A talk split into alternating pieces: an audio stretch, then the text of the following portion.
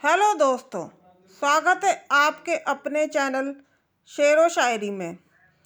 आज का जो विषय है वो है पल। जी हाँ पल, जो कितनी जल्दी जल्दी गुज़रते हैं और वक्त ऐसे ही बीत जाता है। तो चलिए शुरू करते हैं। बीता हुआ पल हो या ना हो सुनहरा, पर हर पल फटाफट गुज़रा। गुजरे हुए पल नहीं आते वापस, चाहे वो खुशी का हो या हो दास। पल ना जाए ऐसे ही बीत, जल्दी से गा लो कोई गीत। एक पल में होते हैं सिर्फ़ साठ क्षण, पर इतने में भी कोई ले सकता है कुछ करने का प्रण।